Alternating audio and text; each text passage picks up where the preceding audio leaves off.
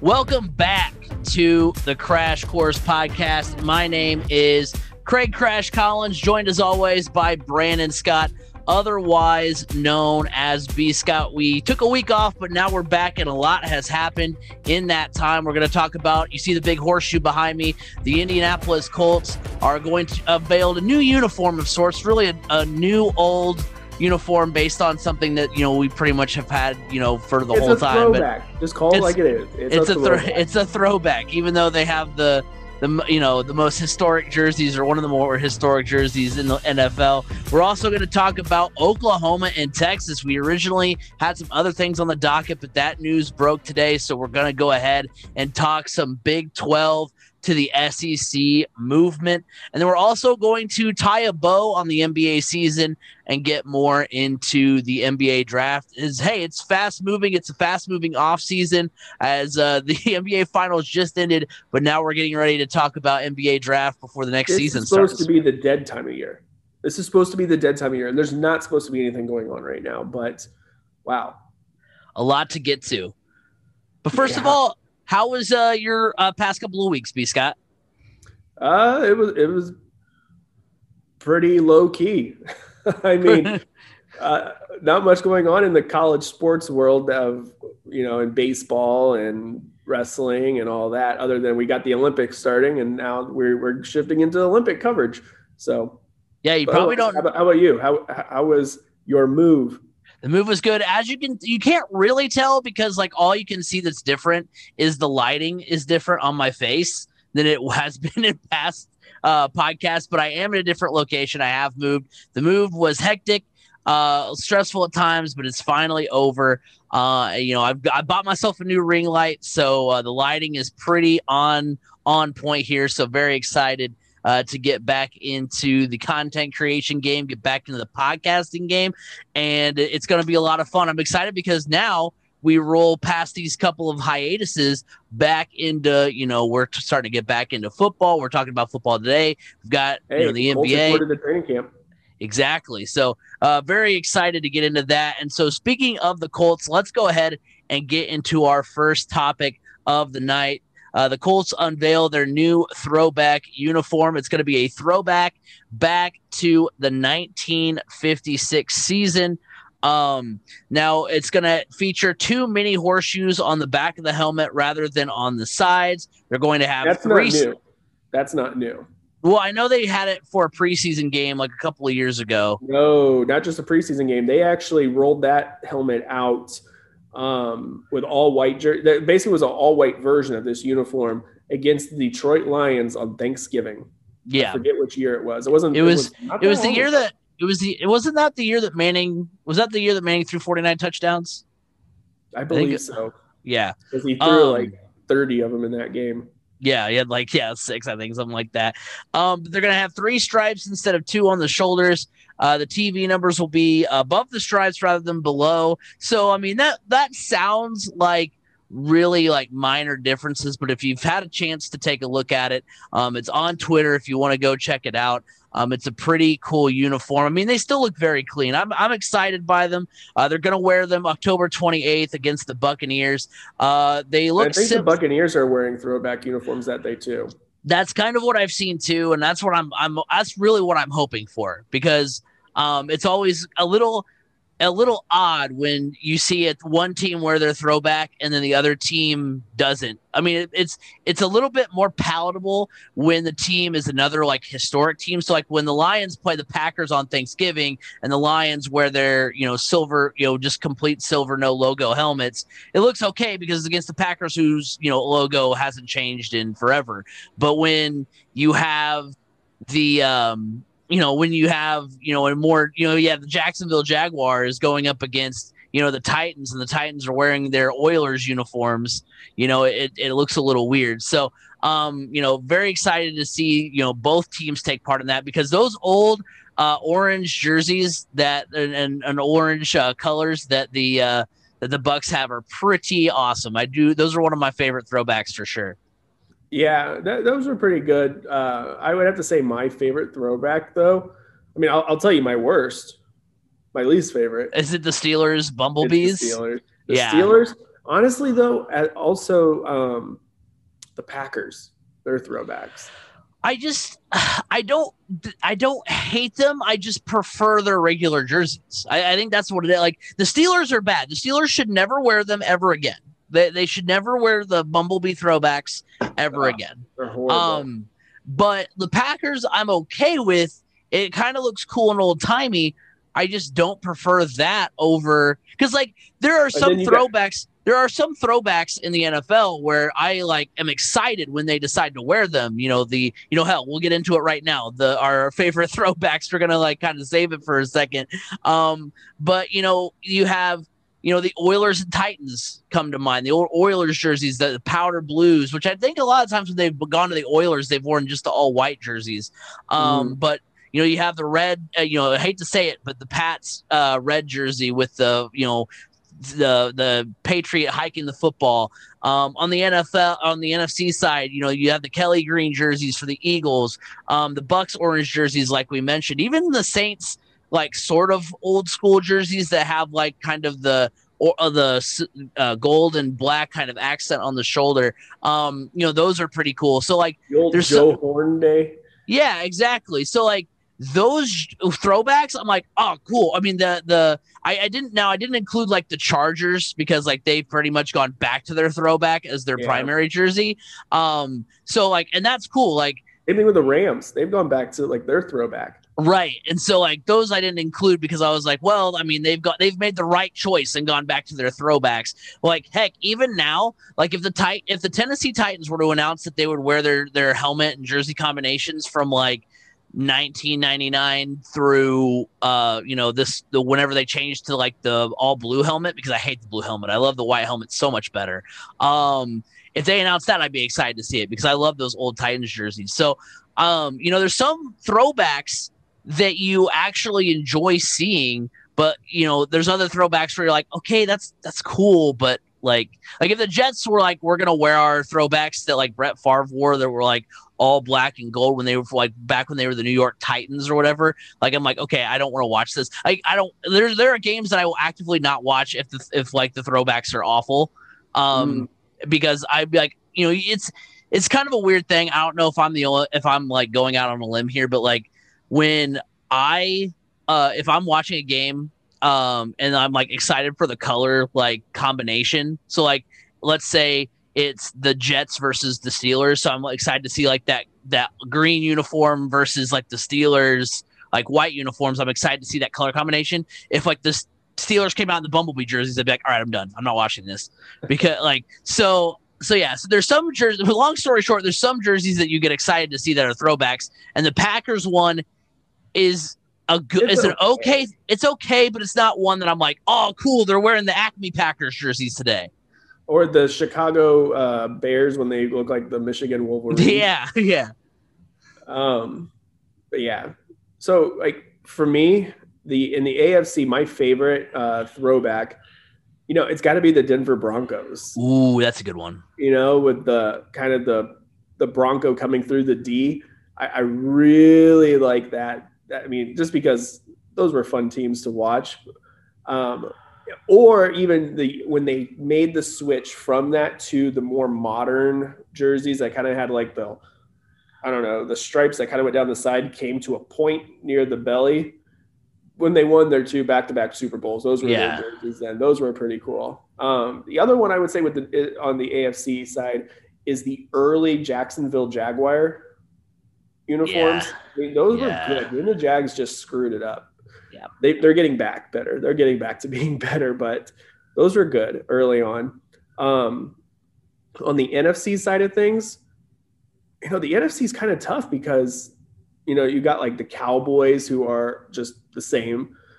Um, the Arizona Cardinals are kind of have always had. I mean, that's the anytime where the wherever the Cardinals have been. But for me, I'm going to go with the um, Seattle Seahawks back yeah. to the Shaun Alexander and Matt Hasselbeck days when it, it was kind of like a grayish silver with the green and blue. Yeah. And, you know, I, I really like, I mean, that, back when, um, you know, they, they lost to the Steelers in the Super Bowl, but You're talking about those ones, or are you talking about the ones that like ha- like the silver helmets with the like seagull? Well, I guess they have still have the seagull yeah. on the side. I'm talking about the even ones before the Super Bowl. I got you. Yeah. So yeah, that was gonna say the ones that like Shaun Alexander. Like whenever I think about those jerseys, I think like see like for whatever reason, this is the one memory I have of those jerseys in my mind. But it's Shaun Alexander on Sunday Night Football against the Raiders at Washington Husky Stadium before the uh, the Seahawks moved into Qwest Field.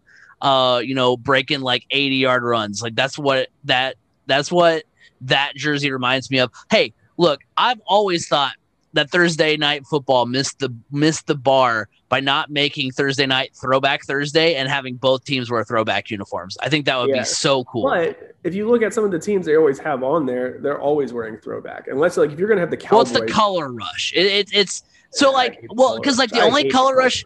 The only color rush jerseys that I mean, because the the Broncos did kind of go with back to the throwback with the color rush. The Giant, yeah. if the Giants wore their jerseys that used that were, I mean, really, it's just a helmet that says Giants along the side. I really like those ones, but they never do. Same with what was another team I was thinking of that like they could. Oh, it's the Seahawks that they never wear that throwback, but it would be cool if they brought it back as a throwback. Yeah, or if the Jets brought back the white helmet with the green circle that said Jets back yeah. when you know they were actually good. Um, that right. would be those would be good to see.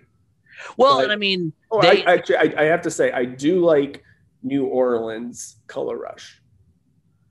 Just the all black. I've always yeah. been a fan of the all like. It, that's kind of cool, but it works with the color scheme that the Saints have, like the black and yeah. gold and and all that stuff. I guess if you're the Cowboys, if you had to do one throwback, what were those? They were like blue jerseys, but they had like the big Dallas Cowboy star on the shoulder pads. Yeah. It was like late 90s when they pulled these things out. They were horrible, but I guess that could be your throwback. Well, the, the Eagles, I know a long time ago, broke out a throwback where they were like like powder blue and like mustard yellow back when they had like Donovan McNabb, and I don't know like what if this was like from the Steagles days of like or like something. I have no idea. It was something really weird. But yeah, weird overall, I'm just really excited for these throwback uniforms. I mean, like I said, you got you know they're simple. They're simple. Like you caught a glimpse of them in that Thanksgiving game. You caught a glimpse of something similar in that preseason game uh, a few years ago, and I even think they're better than that one. Like I think that they they really hit the nail on the head, and, I, am excited to see those. Say, just make these your regular jerseys. Yeah, I mean, it, it's it, it'd be something. It'd be a change that is like like looks cool, but isn't like you know, super drastic. It's not like right. the Colts are like, you know what? We're gonna on the on the side of the helmet, we're gonna wear that logo where like the you have the bucking like horse with the helmet coming off, and we're gonna we're gonna be now, those. If they did that, I would, I would love that. Yeah, that would actually look pretty cool. That's probably a bad example, but like we're gonna change our colors to put, burnt orange you know and silver. last year, yeah, like, to make it like that one where they had it on its side. It's a C that looks like a horseshoe. Oh yeah, if they did that. If they did that, that would have been swing and a miss. Yeah, yeah, that would look awful. That would almost look kind of like a D three college, almost yeah. if they did something or like that. An arena football. Right. So yeah, very excited about those Colts uh, throwback uniforms, and we're gonna get ready and talk more football. But until then, let's hear from our friends of the show. Are you tired of your same old lunch hour of sitting and scrolling through your apps on your smartphone? Have you thought about playing a board game with your coworkers? Eat Lunch and Board Game is a podcast dedicated to telling you about board games that are great for lunchtime fun and some that are probably better saved for after work hours. I've been playing games at my office for over four years now where I have made new friends and business connections that have been very useful. Board games build bridges.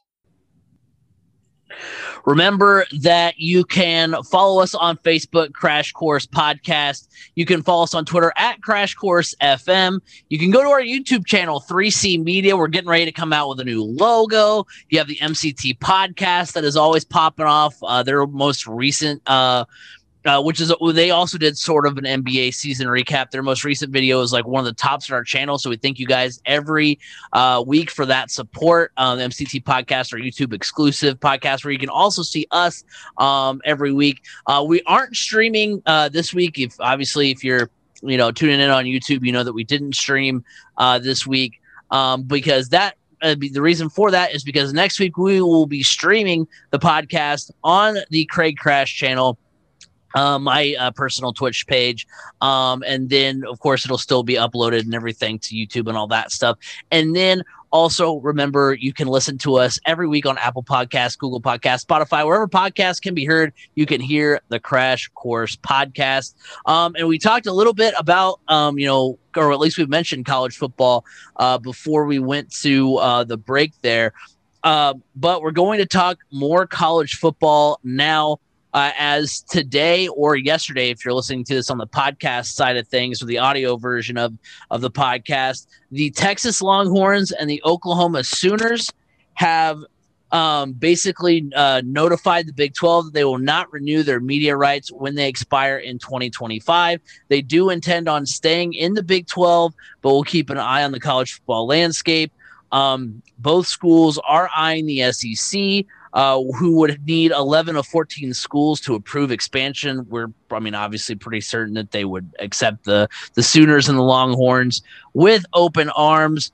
Um, but you know, I, I saw a meme uh, that encapsulated this move perfectly uh, and encapsulated my viewpoint on this move um, very perfectly. Um, there, it's uh, so when I when the news dropped today, um, it, Bleacher Report sent out their like typical like Twitter reacts to uh, the Sooners and the Longhorns possibly leaving the Big Twelve, and or leaving the Big Twelve. They're pretty much certain they're going to leave.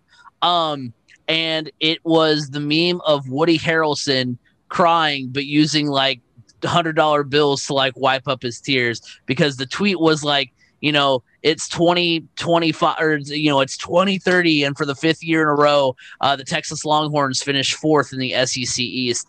And that's what it that's what it feels like. I mean well i mean it really it feels like it because it is. It's a money move uh you know over anything of quantity anything of quality or anything of quality anything of performance.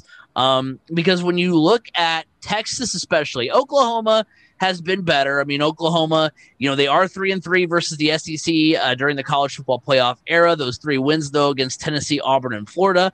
Um, they're they're zero oh and three against Alabama, Georgia, and LSU. So some of the stronger SEC schools they have struggled against. Um, they have um, zero college football title appearances, um, and and those games they've usually lost to um, the the SEC teams of the world. Um, but when you look at Texas, especially, and I understand that these are two schools that bring in a lot of money, and that's the only reason this is happening. It just kind of stinks because you see the sports world slowly but surely not prioritizing the quality they're putting on the field because they're like, oh, well, they figured it out. Someone leaked a secret that we're going to watch anyway. So you might as well just go ahead and do what makes the most money rather than what you know puts out the best quality forgetting that good quality will also equal likely more money um so i mean you look at texas that has really struggled to retain any sort of relevance since Mack Brown left. Only one Big 12 title appearance over the past decade, zero uh, Big 12 titles, zero college football playoff appearances. Uh, they've had, you know, four or five different coaches. Will Muschamp. They had uh didn't they they had uh, Max Strong? Didn't they have him from Louisville? Um, you know, some um uh, Charlie they, Strong. Charlie Strong, yeah. Uh, yeah. I'm, I'm getting I'm getting my Texas coaches' names mixed up, but yeah, I mean, you have all these you know different coaches that have passed through Texas. You know, you're really, I mean, I can't even think of the last like Texas like prospect that has come out? I mean, obviously we have Sam Ehlinger, but like, when's the last time we had like you you had a player you were excited about coming out of Texas for the NFL draft? Sam um. Sam Acho, yeah, that's a good one. Um, but I mean, that's really it though. It's not like you can name yeah. five off the top of your head. Um, and so it's Samuel Cosmi. I was excited about him. Um, but it's just um I I don't. I think this actually makes Texas possibly more like it, it's it's not a good. It, it could lead to better recruiting, but I, I see. So. But I see. Oh, I, I, mean, I just said it could. It, it, it might not either, but I see because I mean, you look at the schools that have that have migrated uh, to other conferences from the Big Twelve. Colorado, I mean, they struggled in the Big Twelve. They've struggled in the Pac twelve. Whatever. They've actually been Colorado better. Colorado hasn't been the same team though since the early '90s with Kordell Stewart. Right. So um, let's just. I mean, Mizzou. Mizzou was like almost pretty much fresh off being in the Big Twelve title game with Chase Daniel. They had Jeremy Maclin uh, on that team. They were actually on the up and up. They moved to the SEC and they've been pretty irrelevant. I don't think Texas will be. I mean, I'm not saying Texas is going to be wiped completely off the map and be irrelevant, oh, but. No. But it's they're still Texas, and they still play. They're still from the state of Texas, right? They're so, never going to be irrelevant but it's just the fact that they're not going to be like this doesn't get them closer to a college football playoff. This doesn't get them closer to a conference championship. This because doesn't get honestly, them in my opinion, I don't even think they're the best Texas school in the SEC. Right. Texas A&M is the only school that that moved to the SEC that has really flourished since moving over to that conference.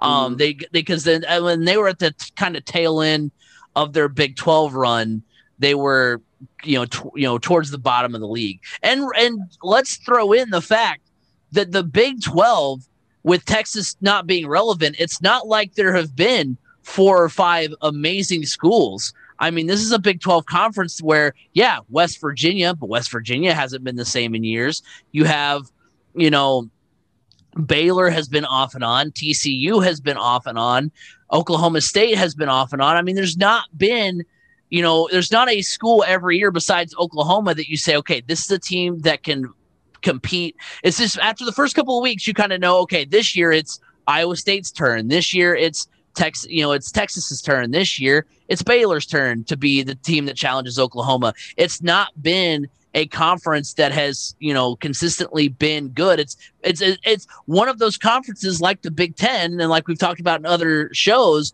where, you know, if team X doesn't win the conference, they don't go to the college football playoff. I don't even know the year that Texas played Oklahoma in the year that they went to the college or the year that they went to the Big 12 championship game. If Texas would have even made the uh, college football playoff had they beat Oklahoma. So I think it was like 2017 or 2018. So I doubt they, they would have even made it. So, I mean, Actually, I don't even think Oklahoma made it that year. It's a bad move um, from a on the field aspect, and it's just a shame that that's not what anybody's taking into consideration. It, it's only about the dollar signs, which I mean, I understand, you know, obviously is a product of of the times, product of you know, kind of the world we live in now. But um, I I, I don't know. I, I I'm I I'm not surprised at the move, but it's just it's a head scratcher if you just think about it from the purely like on the field aspect of it. Yeah, I, I mean, from the SEC standpoint, this makes sense because you're getting a bigger foothold now in uh, Texas. And I know people are like, well, this is just the rich getting richer. But te- and t- technically, money wise, the Big Ten is king money wise when it comes to how much each of their their schools are making and all of that. Um, and the SEC has been playing catch up, and by adding Texas and Oklahoma, this now pulls the SEC almost even with the Big Ten. My question is, how does this work out with Texas and their own TV network? You know, yeah because the SEC well, has its own TV network. So is the SEC network going to want to compete with the Longhorn network? Well, they're now, both here. we ESPN. are saying that we're talking about them to the SEC. That's not a, a done deal. You got to remember, 11 of the 14 SEC schools have to approve this. So I can tell you right now, Texas A&M is saying, "Nope, we do. We want to be the only Texas school in the SEC." So no, we're denying this. Missouri is probably going to say no to it as well because that's just going to add even more tough teams to their and they, they play in the, the weaker of the two divisions right now as it is in the SEC and they'll most likely have to face Texas and Oklahoma. So they may turn it down and if I had to guess Vanderbilt would be another one that may turn it down because Vanderbilt is like one of the original original SEC schools and could potentially see some writing on the wall there of what could potentially be looming.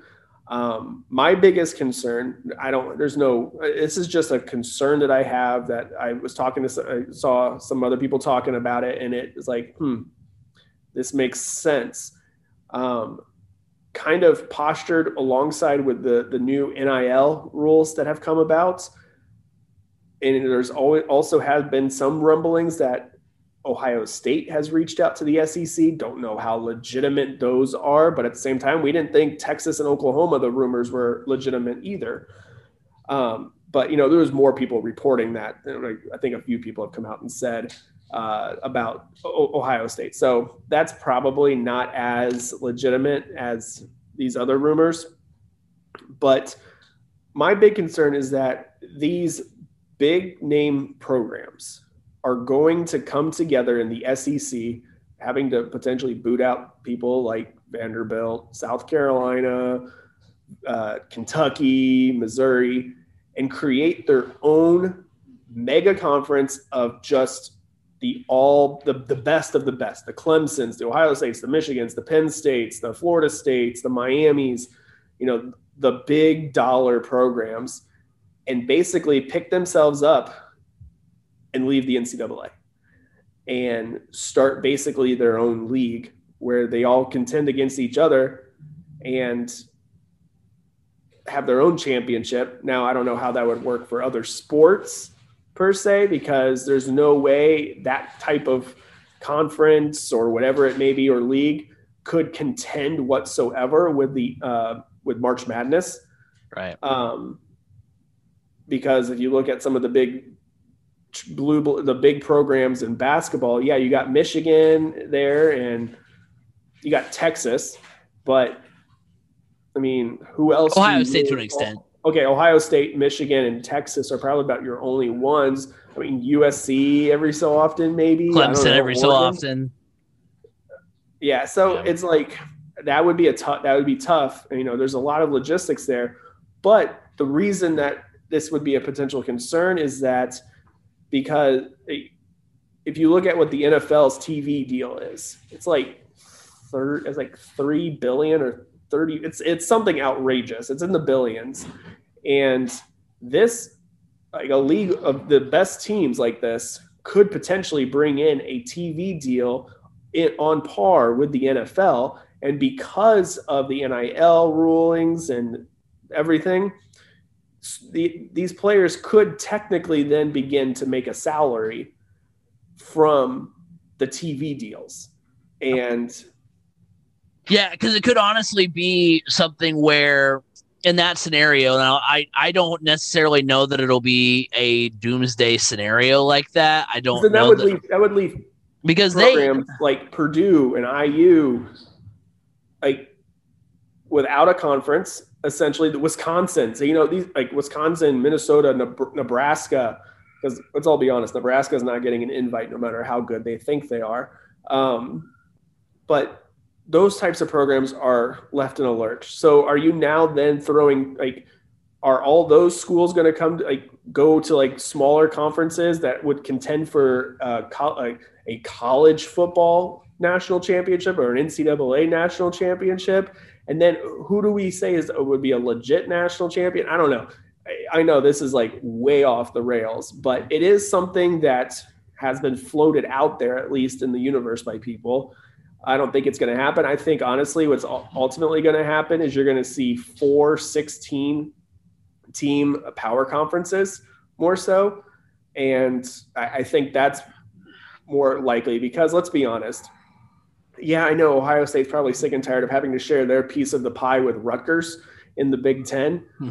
but Ohio State's piece of the pie is still bigger than anybody else's in the SEC. So, yeah.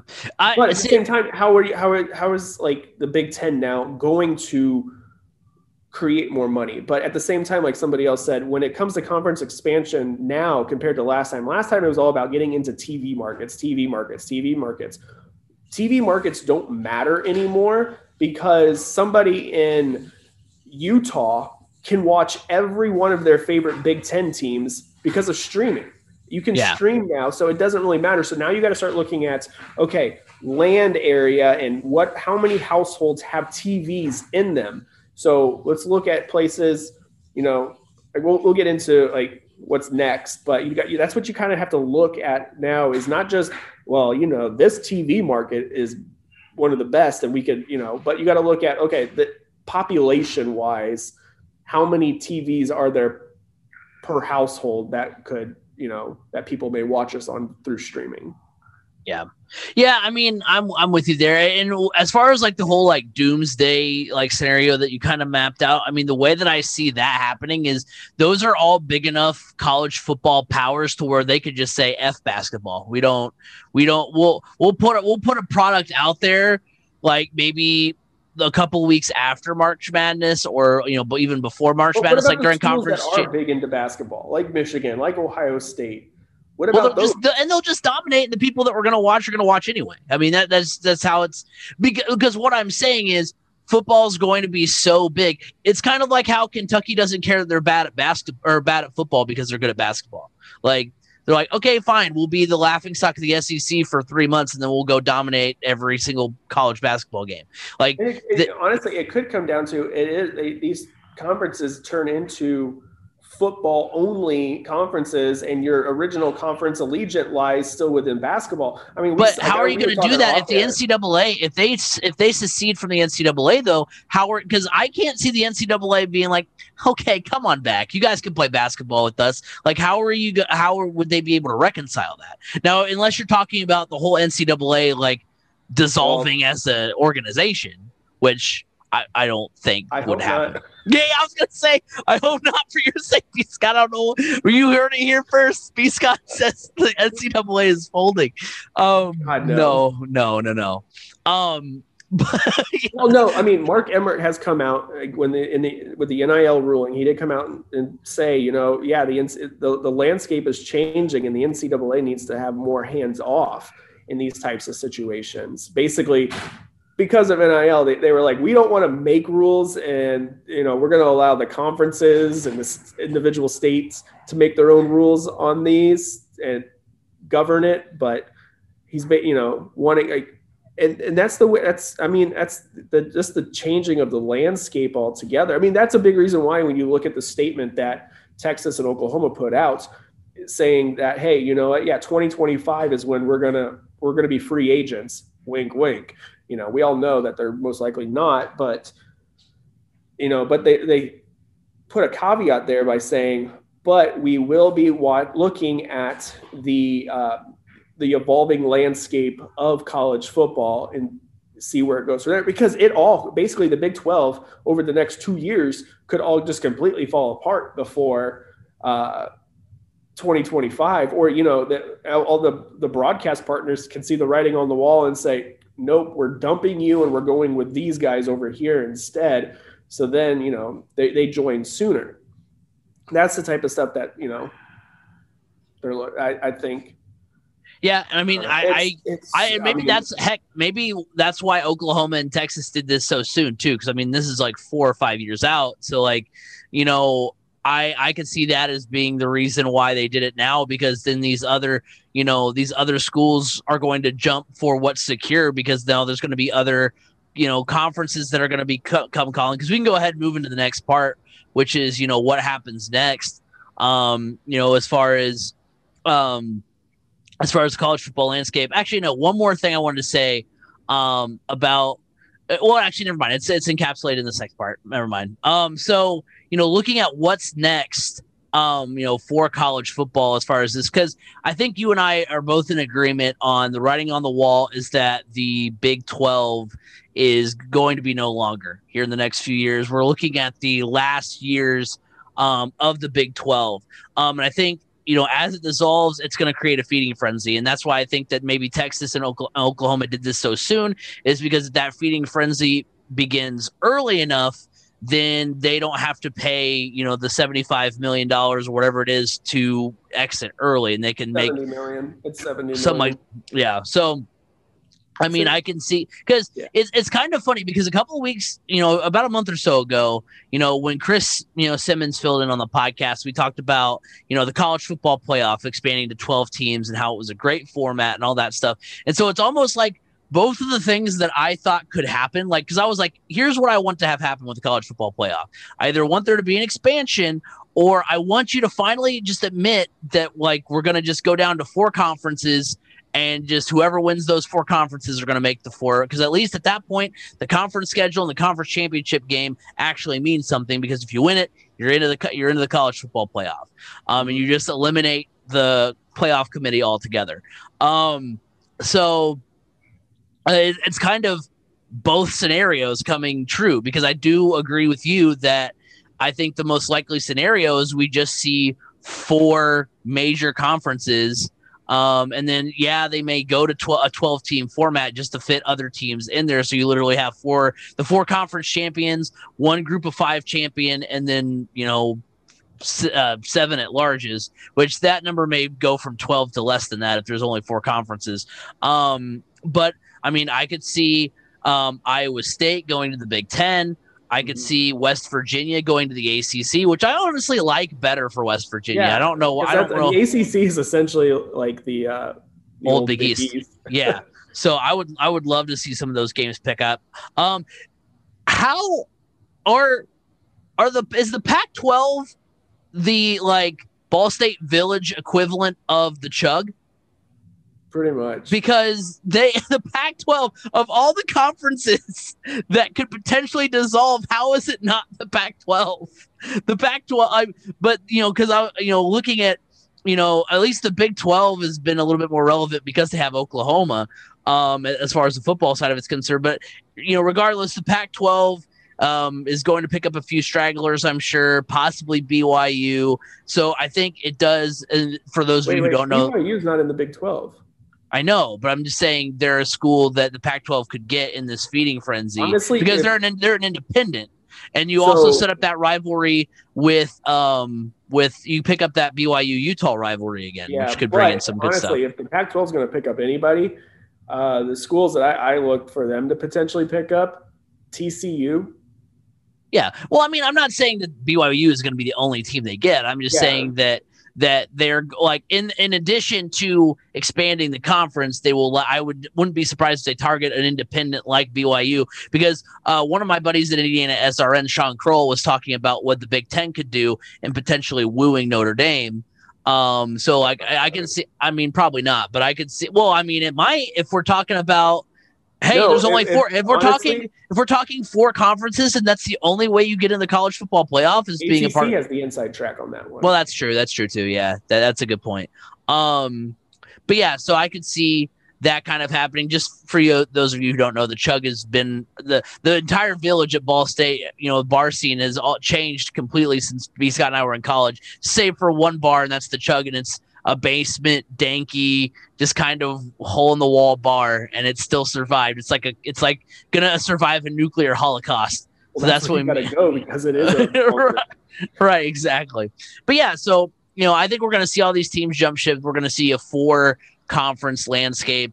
And honestly, at that point, I would almost be, a, uh, you know, I would almost be in favor of even then splitting, you know, that those four conferences off from the rest of the you know the FBS and just making that just one big thing and doing the relegation uh you know plan we've talked about you know probably like the first year of the podcast. So um you know I feel, like, I, I feel like before we go any further on conference realignment we almost need to bring B Pope in because I mean this yeah. was his bread like, and butter.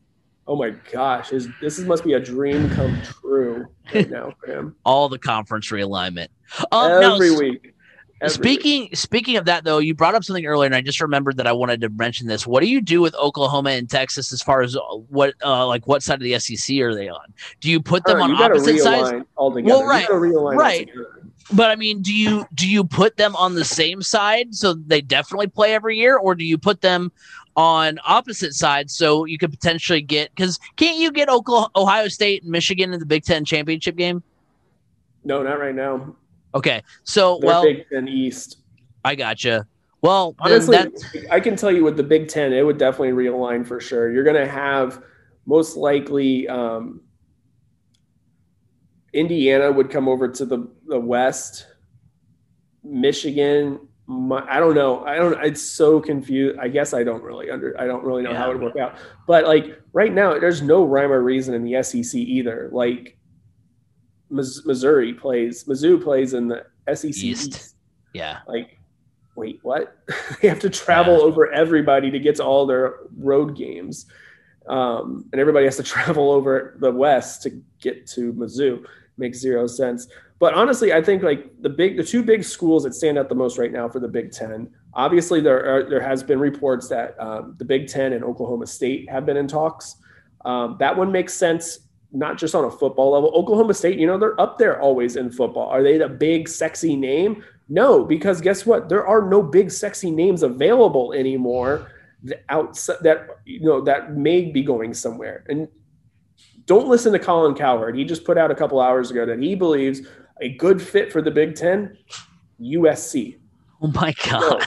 No, because people in the Big Ten are already like, hey, the, the cost of travel for our teams is already through the roof. So adding USC just makes zero sense on that level. Well, nobody's talking about the, the Pac 12 dissolving. Nobody's talking about that. Um, Oklahoma State just makes sense on every level because their football program is consistently up there in the top 15 um, you're not bringing in a doormat like Maryland or Rutgers, which was a big old swing in the miss just because you needed those cable markets. But Oklahoma State makes sense in football. Oklahoma State makes some sense in basketball. I mean, heck, Brad Underwood, the coach at Illinois, used to be the head coach at Oklahoma State. Oklahoma State has, you know, been to more Final Fours recently than I mean, they've been to a couple Final Fours here in the last um, 21 years. So, you know, there, there's that. And then if you look at this is way off the wall, but they actually have a program that has been wanting to join the Big Ten, like we were talking off air, their wrestling program. Oklahoma State has one of the best wrestling programs in the entire country historically. And their biggest competitor, uh, I mean, this past year, the 2021 Big 12 champions, they were co champions, Oklahoma, Oklahoma State. Oklahoma's gone. So Oklahoma's probably going to end up like in the SoCon now, which is going to be ridiculous. I mean, I'm sorry, Campbell. I'm sorry, App State. And here comes Oklahoma. Good luck with that. Kind of like Mizzou joining Mizzou joining the MAC way back. Um, yeah, and sorry, Mizzou. You just rejoined the Big 12, and the Big 12 is going away. Have fun with that. Um, I could see, you know, Oklahoma State's wanted to join the Big Ten for a while. Uh, their head coach John Smith believes that you know the Big Ten. I mean, the Big Ten is king when it comes to wrestling. So if you can get Oklahoma State in there for wrestling, boom, you automatically got rivals set up in um, Oklahoma State and Iowa. And if you bring in Iowa State as well, hey, look at that, another top tier wrestling program. You got Iowa, Iowa State. It's already a big rivalry on that on the mat and on the football field and on the basketball court. So those are the two that I feel like are the best fits for the Big Ten. Everybody keeps screaming Kansas, Kansas, Kansas. No, no, no. Kansas does not need to be coming to the Big Ten, but like, but their basketball fits it. Well, guess what? Kansas cheats. Um, right. So where would Kansas go though? Like realistically, where would Kansas go? I mean, I know we don't, maybe we might not care, but like well. where? I mean, I guess it's not any further than you know some of the places um, there to go, but um, I guess the Mountain West. Right, but they probably want to. Well, I guess they. I guess theoretically they might have a better chance the at going American to a American Athletic Conference. Yeah, I was gonna say they might have a. the American Athletic Conference is just a jumble of like all the island of misfit toys, like but if schools. You think about it, the AAC, football wise, Kansas might have a better football program then. Yeah.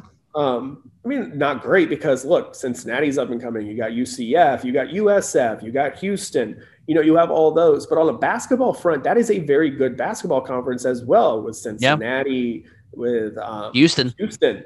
I mean, they're alone. There's a, a rival you could have set up immediately. So I think I think Kansas could potentially be an odd man out from the P5 standpoint in football. Which I mean, I don't think they care about because they already yeah. are an odd man out when it comes to P5 football. They're they're worse than G the, some of the greater opponents. I mean, it's it's bad in Kansas. And they had that one good year with Aqib Talib, and that was about yeah. it. Todd um, Reesing, good old Todd Reesing, Mark Mangino as the coach. Those, All Mark those... Mangino did was sit. I just feel like he sat on the sidelines and went through ten buckets of KFC a game. okay, um, so oh, well, wait. What do you want to add on that, B. Scott? I, I do like the the West Virginia to the ACC. Um, if things kind of got, I mean, Notre Dame is be the other team to add to the ACC. And if things got really so crazy, does the Cincinnati ACC? Ha- Okay, yeah, that's a, that's a good one. I was gonna say, does the ACC have an odd number of, of teams in normal years? Because when I went, I because I went through and counted because with Oklahoma and Texas, the SEC would have 16 teams. So I was right. like, how many does the ACC have? And the ACC last year had 14. Was there a team that op- opted out? Because they that no, was with the addition. They, they usually have 13. Okay, that's what that that's what I was curious about. So that's kind of so. I mean, heck, they would the, add three, but at the same time, there's also talk that the Big Ten is looking to potentially raid the ACC as well and try to get Notre Dame. Uh, but the other big target for them is North Carolina to kind of extend their footprint. North Carolina fits what the Big Ten looks for. North Carolina is a strong academic school. They have yeah. a research program. They are AAU accredited. They have solid basketball, and their football program is on solid footing and rising. So it, if if everything goes to hell and just goes absolutely nuts, and we basically have the Big Ten across, it's Big Ten and SEC only. We're looking at. I think North Carolina would be on the, the docket for um, the Big Ten. Yeah, this this is giving me kind of flashbacks to to college, uh, Cardinal College game day and the B Pope days because I remember I remember back when we were talking about that first wave of conference realignment, we were like Boise State to the Big East. To TCU Ball is going to to the Big East. Ball, yeah, Ball State to the Big Ten. What's going to yeah. happen?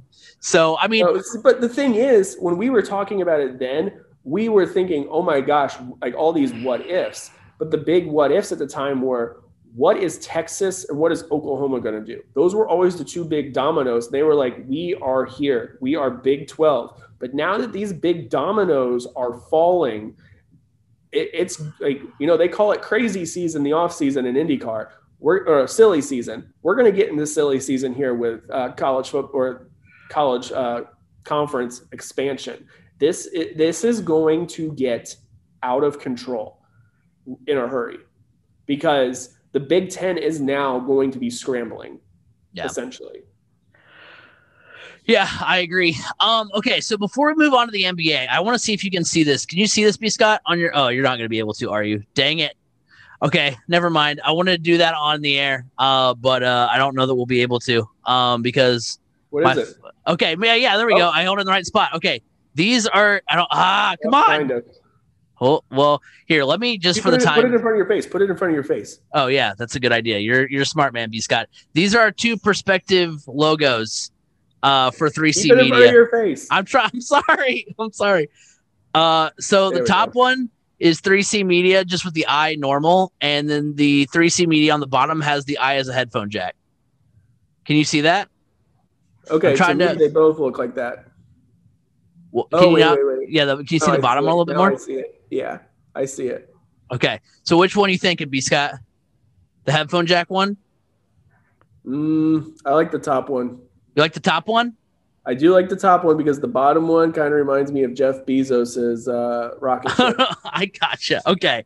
Okay, I gotcha. Well, so I wanted to do that on the air because uh, Mayor, uh, our uh, logo editor or logo designer, has been killing it, and uh, so that's going to be. You just caught a sneak peek of our uh, 3C Media logo that we're going to be unveiling here uh, in the next week or so. So uh, if you are watching on YouTube, uh, you just got a glimpse. If you didn't, go on over to the YouTube channel and check out me holding up a grainy picture of my uh, of my phone uh, in front of my face so B Scott can help me pick the logo real quick. Um, but, but anyway, let's go ahead and uh, talk about the NBA season as it has wrapped up. The Milwaukee Bucks win the NBA Finals four to two over the Phoenix Suns. Game one, Chris Paul scores 32 points as he fuels the Suns to a 118 to 105 win. Game two, the Suns hit 23s in a 118 to 108 win.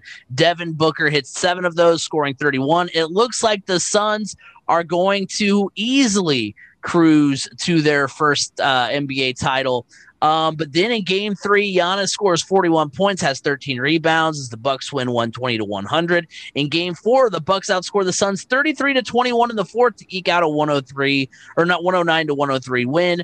Giannis scores 32 in back to in a back and forth game five, uh, 123 to 119. Milwaukee wins, and finally in game six, Milwaukee wins its fourth in a row to clinch the series. Giannis scores 50 points, giving the Bucks their first title in 50 years. Giannis ends up taking home MVP honors, uh, scoring um, you know 35 points and 13 rebounds uh, per game. Um, and this was an awesome series. I'll admit I didn't see a lot of it because some of it happened, you know, in moving prep and during moving time uh, for me. Uh, but you know, it's first of all, hats off to the Milwaukee Bucks, a very resilient team. I mean, this is a team that had that, you know, for the second time this postseason came back from a 2 0 deficit, which you kind of thought they were dead in the water because they were down 2 nothing to the Nets. They win four straight there. Or no, they win four or five because they won that one in seven. And then this time they were down 0 2, and then they come back, win four straight, go on a big run. Um, you know, the you know small market Midwest teams rejoice. I make the Midwest distinction because obviously we're going to talk about the Pacers. Um, and I looked it up. Giannis is locked up through 2026 uh, for the Milwaukee Bucks. Now his contract, understandably, gets very albatrossy as uh, time goes along. Ob- you know, obviously those well, they'll, back- they'll restructure. He's oh, not yeah. going anywhere, uh, guys. For- He's not going anywhere. He's going to retire a Milwaukee Buck. I which, guarantee it. Which is fantastic for the NBA and fantastic for the Milwaukee Bucks. I mean, uh, but the great thing too is that almost everyone from that title team is under contract to return in 2021, 2022. Um, I think that makes them easy East favorites for next season. Um, and so I think, heck, you know what? You know, it's kind of alludes to what I'm going to talk about uh, when we get to hot or cold. But uh, you know, it would be fun if they made a statement and brought in another superstar. I mean, not saying they should oh, they shake anything up. B. Scott, let me say the fun thing, and then you can be Debbie Downer. Okay, Jesus. Um, it would be fun if they you know made a statement and brought in a superstar. The reason I say that is because we talk we you know for, for for the duration of this podcast we have brought up big names on on the potential way to the Indiana Pacers. And that conversation has always ended with like, oh, it was fun having that conversation of like why it'd be cool if LeBron came or why it'd be cool if KD came. But at the end of the day, you know, we knew it wasn't going to happen. And I mean, those two things probably still won't happen, but um, you know, it was always that like kind of finishing statement of, well, you know, the Pacers are a small market team and no superstar wants to play for a small market because it's 1950. And the only reason to get recognized is if you play in a big TV market. You can't go be successful in Milwaukee. You can't go be successful in Indiana. You got to go to New York or LA. And so, like, or you know even if you want to stretch that out a little bit you know miami you know california you know somewhere like that is where you'd have to go to uh to be able to um, you know, succeed. That was the thought process. So it would be cool uh, to see them go out and get somebody, not to necessarily shake up the chemistry that they have, but I'm sure there's a couple pieces that they could make work out. You know, uh, you know, contract wise. I'm not saying make a move just for the sake of making a move. I'm just saying if if the if there's a guy out there that if there's a way you can improve the team somehow, and it just so happened to be a big name player, just to show like, hey, you know what? You could we can have two you know two three superstars in Milwaukee in Milwaukee Wisconsin and be a successful NBA team. I mean heck I mean you know imagine if they went out and traded for Doncic who um, because right now right now um Doncic is only set to make like 10 million and Milwaukee's already like you know in the luxury tax so they can't like add anybody like Dame or anybody like that but I mean you know, let's say they went out and got like a Luka who's a superstar, but on the cheap at the moment, you know, because people are wondering, you know, what his future may be in Dallas, which I, I understand that'd be small market on small market crime. But at the same time, I mean, imagine if something like that were to happen. Um, you know, because winning as a small market team in today's NBA is, in my opinion, is almost akin to a group of five school winning the college football playoff. Like, you know, you talk about how cool it would be, but you're always like, it'll never happen. And I mean, obviously it was more likely to happen, you know, in the NBA than it would be in college football. But you understand kind of the symbolism there, where like it's something that a couple years ago seemed like, you know, hey, it's you know a small market team may not be able to, you know, contend, uh, you know, for a while as long as this, you know, super team fad goes on. And now I think this year proved. Now you could make the mention of, oh well, Craig, if they add Luka or they add another superstar, they wouldn't that technically be a super team? I thought this was supposed to beat that. No, it's supposed to be the the idea of you don't have to be to you know to allure a big time free agent, a big time trade. You don't have to be in LA in New York. You can be a small market team and do that. And I think that's what this does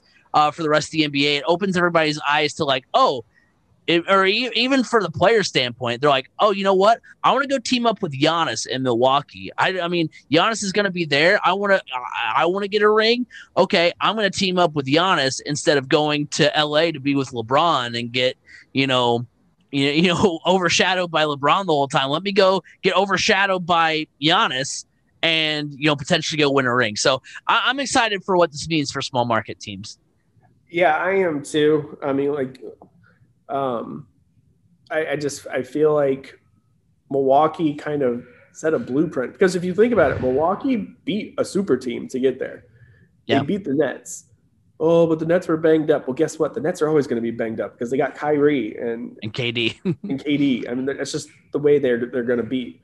I mean, look, we're, we're seeing and Blake Griffin and Blake Griffin and DeAndre Jordan. And, yeah, so I mean, but we the, are seeing firsthand that these guys on these super teams aren't becoming the best, aren't really the best players anymore. I mean, look at Team USA, for instance. These are the guys that all want to team up together and win NBA championships. They can't even beat France in the Olympics. They lost to Nigeria. In an exhibition game. Nigeria. Let, yeah. I'm just going to let that one sink in for a second. But uh, is because isn't I that like the team that like a couple years ago that we like beat by like a hundred or something like that? Yeah, and they they got a bunch of. I mean, they do have guys that are in the NBA, but they're all like bench dwellers. Um, I think like their be- biggest name is like Jordan Nwora or something. I I think it was actually a name I recognized. I was like, oh, I actually recognize that name. But they're all NBA players. Um, but yeah, I think this is good because look, you had the Phoenix Suns. They took out the the Lakers. You had the Bucks took out the Nets. Guys, team chemistry means something. The ability to come to all come together and have a common goal in mind is huge the what the, the difference is for these super teams is that these super teams they are all about their own these guys are about their brand. Whereas Giannis he doesn't care about his personal brand. He really doesn't. I mean this is a guy that was drafted i think like 12th or 13th when he was drafted. And you know he had some moments where it was like oh, do i really want to stay here in milwaukee I mean, there was even a time where it was like rumors that he was going to request a trade. He decided not to, decided to stick it out. And look, the team came together. I mean, it was a hodgepodge of players. Let's, let's be honest. Like Khris Middleton was has been a journeyman of of sense. Yeah, he's been with the Bucks a while, but he uh, getting with the Bucks kind of resurrected his career. I mean, he was all over. He was in the G League and different things like that. Bobby Portis, another, you know, he was a big, he was a, a hero in Game Six um, Brook Lopez, I believe, is the, the Lopez brother on yeah. the Bucks. I mean, look, a lot of these guys have been around the league, and none of them were big. I mean, probably. I mean, Giannis was a heralded, kind of a heralded player, but he was a late, like a an outskirt lottery pick player, mm-hmm. and so he wasn't all that heralded. And then, you know, I think Brook Lopez was a little bit more. Him and Robin, they were pretty sought after in the draft. But even, I mean, it's it's just kind of like they were overshadowed and everything. This was a team essentially of NBA misfits, and that's what a lot of these small markets are. But guess what? They've they they have proven to the world that it does not matter when you get where you get drafted, you know, how big of a name you are. Like, let's be honest. Were any of us talking about Bobby Portis prior to the finals? Nope. But guess what? Bobby Portis is now a household name. And honestly, I I, I really want to know what the, the TV ratings were like. Because I feel so because I feel uh, like for me, did I tune into every game? No, because I, I, didn't have time to tune into every game. But I watched. I actually was like, I found myself wanting to watch because it wasn't the same old, same old. It was totally different. So I feel like these TV ratings had to have been decent for two small market teams going at it, just because there was the you know the non LeBron people that were that are just so sick and tired of seeing him constantly that were like, I'm actually intrigued and I actually want to watch this, like me. Yeah, I, I remember because the M, um, MLB put out a a uh, uh, post that, oh hey, Game Six of the World Series uh, actually outrated um, Game Six of the NBA Finals. Um, so that that's Dodgers, right? Dodgers and Dodgers and uh, Rays, and uh, and people in the comments were actually roasting the MLB because they're like, you do understand that like this was two small market NBA teams, um, and you had LA and yeah. still barely, you know, out, and so I think it was like twelve point seven to like twelve point, you know, twelve point four or something like that. Like it, it was they were similar in numbers. Um, but I mean, so I don't. I mean, is, is it going to go down as the most viewed NBA finals of all time? No, but I think, no, but no. I think the ratings were still good. I think, and I think you're going to, you know, the more you, it's, it's just kind of like what we talk about in college football sometimes. Like the more you disperse the talent, the more teams you can get into the fold, the more popular you're going to get, the more fans you're going to get, the more you're going to grow your sport, the more eyes you're going to have on the NBA finals. Cause like, heck, even when your team's not in it, if you have a storyline like what we had, then you're going to get people's eyeballs mm-hmm. more than, well, well, you guys know that LeBron guy, right? He's in the title game again. Like, again, again for the 80th time. You want to see LeBron win for the 8 millionth time? Here you go. You guys like LeBron, right? All right, here you go. Like, no, as a fan, like, that's why I was saying uh, back when we were previewing the series, like, this is, you know, this is the casual fans like time to shine because we're used to seeing, um, you know, every, the casual fan get catered to. Uh, and now it's the diehard fans' time to shine, and and and who actually you know cares if Milwaukee wins, cares if you know the Phoenix Suns win, who cares if Chris Paul gets a ring? Not those you know fans that are like, oh well, Steph's not in it this year. Oh, LeBron's not in it this year. I don't care. Then, like, why are we trying to cater to those people? Let's, I mean, let's let's do, get one for the diehard fans, and you finally got that this year. Hmm. Oh yeah. What I what I found funny is that LeBron was always sitting courtside. Like he like positioned himself perfectly at courtside where he was going to be on TV. It's like, well, if I'm not going to be playing, I'm going to be shown in these. I'm, go- I'm going to be part of the NBA finals somehow. And the thing is, like when he, like, it was only in Phoenix when, when they were in Phoenix, he was there. But it, what I hated is that because he was there, that's all they they kept talking about it. LeBron's yeah. here. LeBron's here. It's like, oh my gosh, guys, the storyline is not LeBron James. The storyline is the Phoenix Suns rising superstar Devin Booker versus the Milwaukee Bucks and superstar Giannis Antetokounmpo. And you know, his it's just like, come on. And I that's what I, I got so sick and tired of. Like what like with ESPN in the morning, they were still just like talking about LeBron and everything. I'm like, oh come on, guys yeah. I guess I guess he pays the bills. So so let's go ahead before we wrap up here and get into hot or cold. That's where uh, we bring up a statement and say whether it's a hot take or a cold take. Um, and normally we would do do more of an NBA wrap up uh, for the season in general, but because it's such kind of not really a new thing, but because it's kind of something different this year, we are going to go ahead and just kind of dwell on this a little bit more. And that is the Bucks title should change the way the Pacers and other small market teams attack the offseason. Now, most likely it would be cold for this season specifically. I'm going to tell you though why it should be a hot take because as I mentioned, super teams are no longer the surefire way to win a title. And because let's not forget, the last two out of the last three titles have really been small market teams because we're not too long, 2019, removed from Kawhi Leonard going to the Raptors and leading them to a title. Um, and really, I mean, you know, you can, you know, as far as like, you know, they and they beat a Warriors team that was a super team. So I mean, you know, almost the same type of deal there. Uh, and the Pacers are in a spot where you know, they are a Dame Lillard, Kawhi Leonard, uh, you know, away from title contention. Um, you know, the East is wide open. You know, I mean, yeah, the Bucks are going to be favorites, but I mean, that's kind of the beauty of the Eastern Conference. There, you know, it's not so top heavy like the West is, but at the same time, or at least the West was. The West is even a little bit more open now. Um, but you know, it, it's finally kind of a, more of a situation because we talked about when LeBron went to LA. Oh, well, it's wide open for the Pacers. Well, you know, the Pacers kind of fell back to back down to earth um, to, you know, behind the Milwaukee's, the 76ers, the, the Heat, the Celtics. Um, but yeah, I think, you know, the core is good. They would just need to add that extra firepower because I was thinking about it and I was like, you know, Domantas Sabonis, I I love the guy. He's one. He's my favorite player on the Pacers, mm-hmm. but he's not a Giannis level player. Uh, he's you know you had you had for a time Victor Oladipo.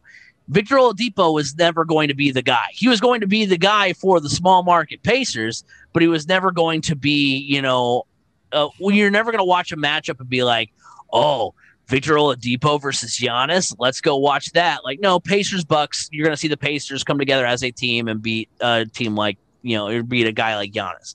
So, um, you know, the last time the Pacers, you know, really made a big splash in the draft and, and, got like real impact, and I mean like major impact guys. They've gotten some good players in the draft. The last time, you know, they those players kind of turned in on to like t- turned out to be like superstar level players with Paul George in 2010, Miles Turner in 2015. So I mean, basically what I'm getting to is we get closer and closer to the NBA draft conversation part of the podcast.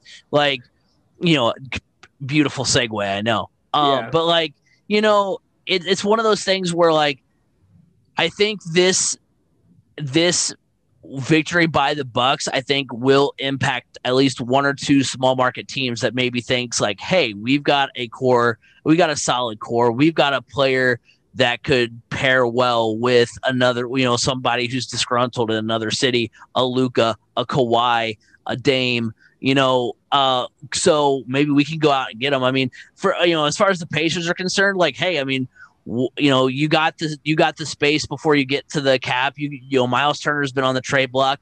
Why not go get dame lillard? Why not go get Kawhi? you know it's been proven that you don't need to be you know in a major market to win a title. So that's all that i think because i mean heck the team that came to mind first uh, when i was thinking about this this morning was hey what about like the Washington Wizards could they go out and be like, hey, we can pair one of these guys with Russell Westbrook? Now I would get what Russell Westbrook comes with his own baggage, and so that may not be the best comparison, but but you get what I'm saying. There's going to be another small market team that's like, hey, you know what?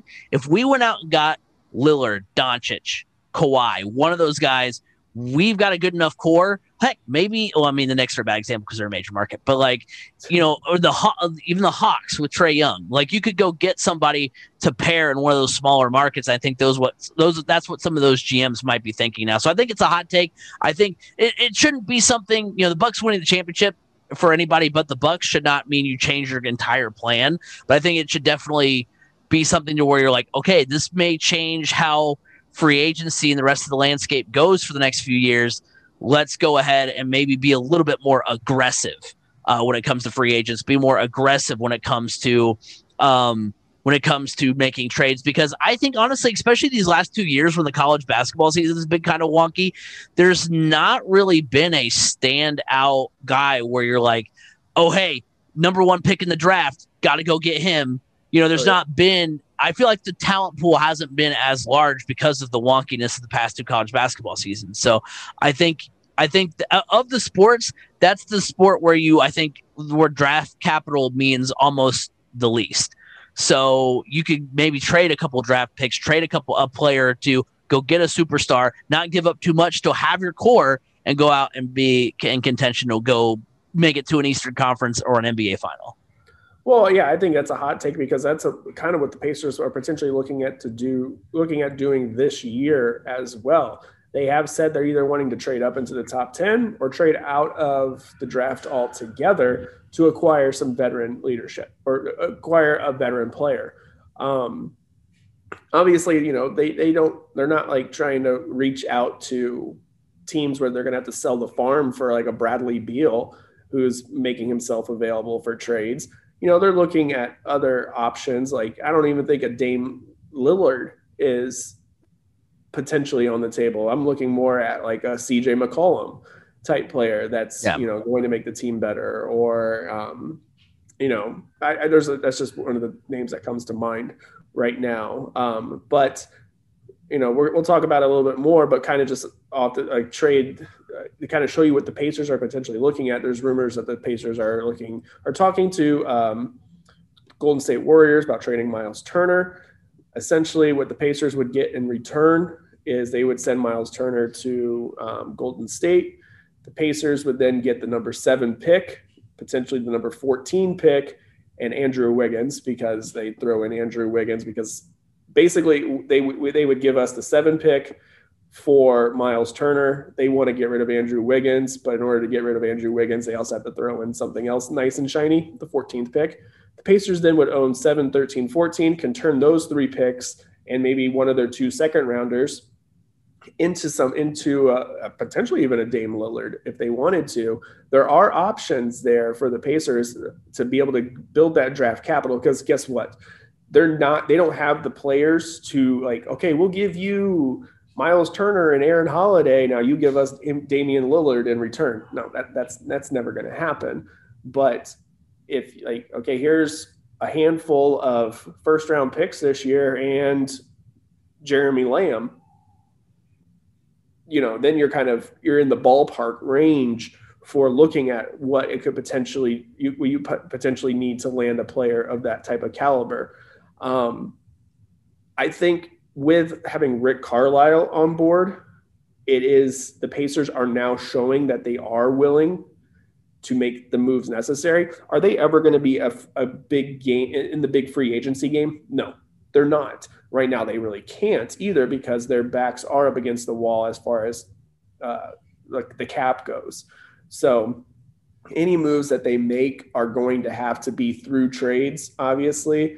Um, so yeah, I think it's definitely a hot take. You know, you, what you need to do is build around the super the, the the big players you have now, and bring in some key pieces. They don't have to be big superstar names by any stretch of the imagination. They need to be guys that are going to make your team better, like like Khris Middleton's, like Bobby Portis's, like the Brook Lopez's. Those types of players that are going to come in and work their butts off to win a championship because they don't they're not entitled to the the championship you know? That's that, those are the types of players the pacers are going to need in order to keep going forward. Because honestly i believe that um, you know with, with, a core of already having malcolm brogdon Caris LeVert, TJ Warren, and Domas Sabonis, you are a few pieces away from potentially being contenders. Now, obviously, you know, there's talk of potentially trading Malcolm Brogdon as well, and that may work to to get a few other pieces. I don't know. There, there's going to be some shuffling, I believe, that's going to happen, and it's for the better. Yeah, I agree. Um, so speaking of the draft, um, so that is going to be uh, this coming what Thursday? Is that Thursday. the 29th? Yeah. So uh, in preparation for that, um, you know, I was looking up, you know, who the Pacers might be, uh, you know, in the market of getting. Um, and the Indianapolis Star had the following 13, players at 13, right? At 13. yeah. Okay. Yeah. The follow, uh, according to the Indy Star, the following players should be on the Pacers' radar.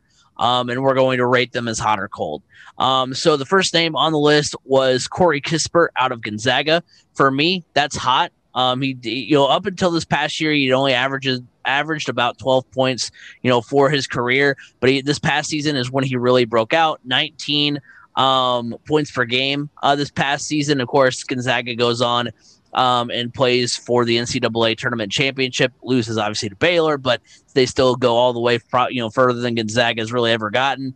Um, you know, his player comp is Klay Thompson, um, you know, which is nice. I know, you know, uh, we talked about how we've talked about, you know, big, you know, big players. Player um, another player comp, Doug McDermott. Yeah. So I mean, those are players that the pace have the Pacers have valued in the past. Um, he is a career 41 uh, 41% from beyond the arc. So I think that would be a good shooter uh, to add to the roster. Um, maybe even maybe even you know another player comp could be like Bogey as far as his three point uh, prowess. Um, so yeah, I think that would be a good add. It's a hot it's a hot take for me. Yeah, this one's definitely a hot take, mostly because the Pacers also brought him in for a pre-draft workout. Yes. Um, he's projected right around the 13 range. Um, not only is he a good shooter, but he, he's just a hard nosed player. He plays hard, so he, he's going to play some defense as well. He's not super athletic, but that doesn't really hold him back because his his motor is what uh, really helps him out in those situations where he's not as athletic. So I think it's a hot take as well, just mostly because the Pacers did bring him in for a workout. He is projected right around that 13 range. Yeah. Um. Next person they threw out was uh, Davion uh, Mitchell from Baylor. For me, that's cold. Uh, averaged 14 points per game, 45% from beyond the arc this past season. So those numbers are good. But um, what his kind of player evaluation, you know, in that player evaluation, what was really kind of spoken out was uh, his defense. Um, but then also in that same vein, the, uh, the uh, summary, you know, from the guy who was pumping up Davion Mitchell was like, well, I mean, you know, his defense is strong, but his physical attributes may not translate to being a good defender in the NBA level. And I was like, wait, if that's his strongest, if that's his strongest attribute, then why is it a liability once he makes it to the NBA? Um, that was according to NBADraft.net. Um, so I, uh, you know, just a cold take for me. Whenever th- it reminds me, and I know there's a lot more uh, behind Kwity Paye, uh, but that's what that uh, kind of uh, or Kwity Paye that's what that kind of um, reminded me of. Of like, oh, he's got he's good physically. Who knows? Who knows what happens when he gets to the next level?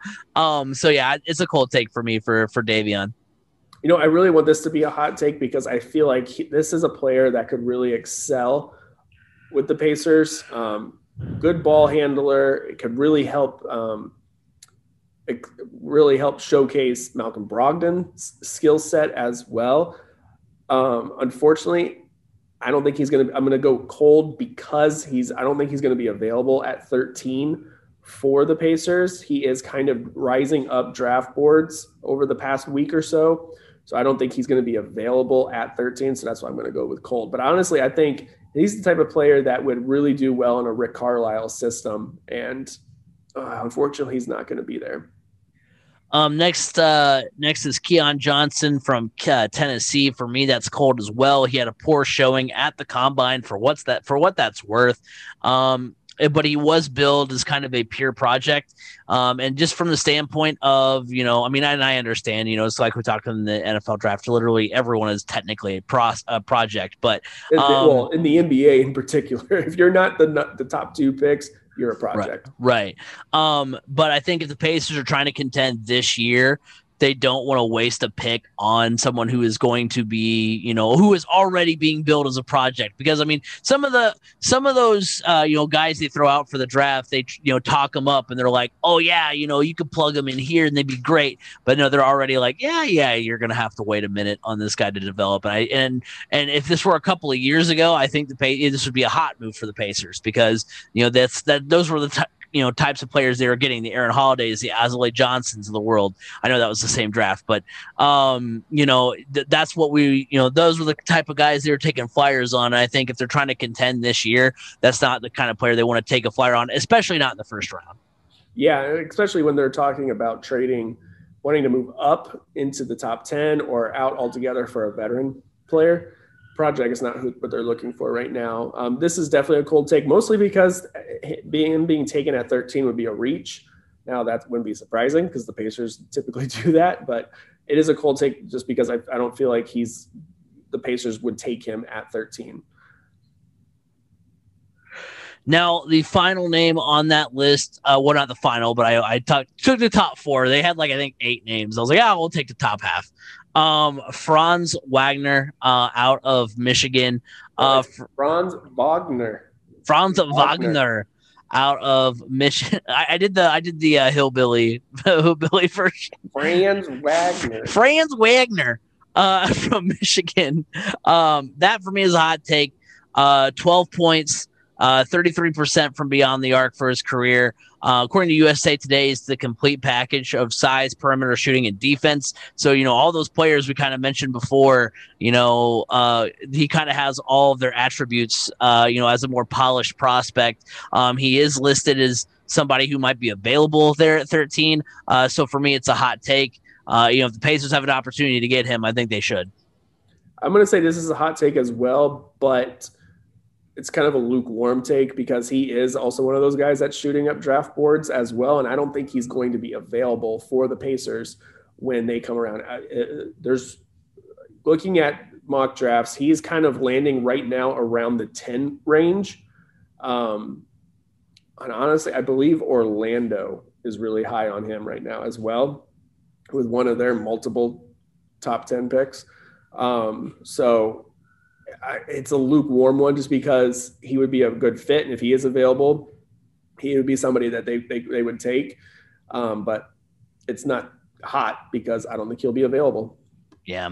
So all in all, who do we think the Pacers will draft? I mean, I think that's kind of what what we've outlined is kind of what I think uh, you know is going to happen if if Wagner is there, then he's the better of all those prospects we mentioned uh, but it's more likely uh, Kispert if uh, Wagner is off the board because those are probably the two best choices. And honestly, two honestly similar, at least from an offensive standpoint, two similar players. So you miss out on one guy, you get a guy who's at least pretty comparable uh, there, uh, you know, as the next man on the board for you.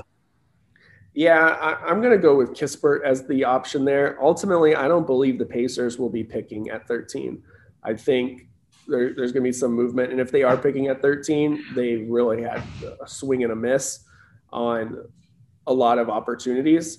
Um, but you know, if Wagner is there, they're they're going to take him. I, I mean, they're going to they're in a position where they have to take the best player available to them, and it cannot be a project. And they know that they they've had too many projects over the years that just haven't panned out. I mean, they're still not panning out. So they they're really in need of somebody that is going to be ready to go. What I mean, we're not looking at they're not like they're not it's not like you need to be a starter from day one and be a superstar. No, they need somebody that can just contribute. And yeah. you know, they haven't had a draft pick like that in a, in a while that is able to be a legitimate contributor. I mean, I think Aaron Holiday is the closest thing they've had.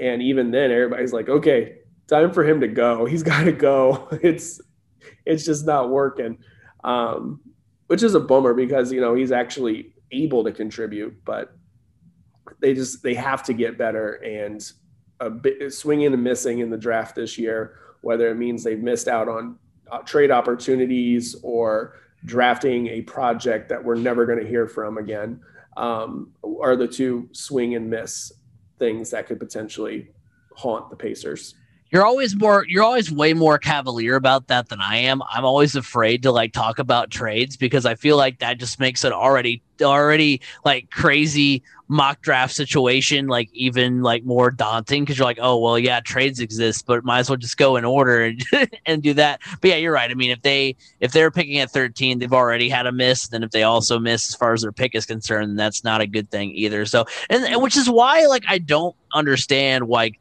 why the NBA like I like I understand like if you're trying to just add a piece or like you have like one of the first few lottery picks like then the NBA draft you're like okay we're excited for this.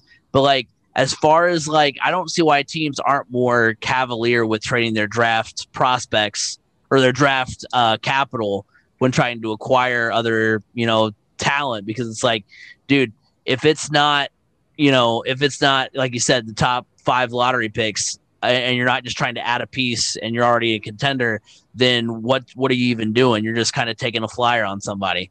Yeah, and this is a big reason why the Pacers have been kind of stuck in neutral. I feel like for the past several years, they've been good enough to make the playoffs or close to it, but not bad enough to get a, a legitimate shot at, at a really good player in the draft. So it's just project after project after project after project, and they're just kind of stuck there spinning their tires. Well, that will do it for this week's edition of the Crash Course podcast. Thank you guys all for uh, tuning in. Remember, you can follow us on Facebook, Crash Course Podcast. Uh, you can like us. You can follow us on Twitter at Crash Course FM. Go to our YouTube channel, 3C Media on YouTube, where you can not only catch this podcast every week, but you can also catch the MCT podcast. It's our YouTube exclusive. Um, those guys have been killing it. Some of our best videos on the channel. So go ahead and check them out. Um, and then remember that uh, starting next week, we'll be streaming at twitch.tv slash Craig Crash. That's where you'll be able to see the podcast live stream. So if you want to, you know, contribute, if you want to, you know, a- ask any questions, we are, you know, more than happy and more than willing and more than excited to, you know, engage with chat that way. Um, and then also remember you can listen every week on Apple Podcasts, Google Podcasts, Spotify, wherever podcasts can be heard. You can hear the Crash Course podcast. B Scott, where can they find you? You can find me on Brandon underscore Scott 87 at, on Twitter. Uh, yeah, that's about it. So next week we will be talking. Uh, we're going to be talking some baseball. I know for sure. We're going to be talking about what was on the docket before the Oklahoma news broke today, which was the uh, the Cleveland Guardians. We're going to hop into that. We're also going to be, dude. It, on, honestly, real quick, if they had embraced that, I that would have been way better. If they were like, we uh, the logo's just Star Lord's mask, like that would be incredible. Um, and just a They're- big they're gonna- opportunity. I, I will. I will kind of preview this. They may potentially have to fight another team for the in Cleveland for the the Guardians name. really? All right. Well, I'll just perf- leave. I'll say as I this. say, perfect teaser for next week. Perfect teaser. In Cleveland, the men's and women's roller derby teams are the Oh. Cleveland Guardians. Uh oh, oh, we have we have some high stakes uh, on on on our hand on tap for next week. But we're also going to be talking about the uh, uh, MLB trade deadline as well, um, as well as some other topics. So make sure you tune in. But until then, have a good one, everybody.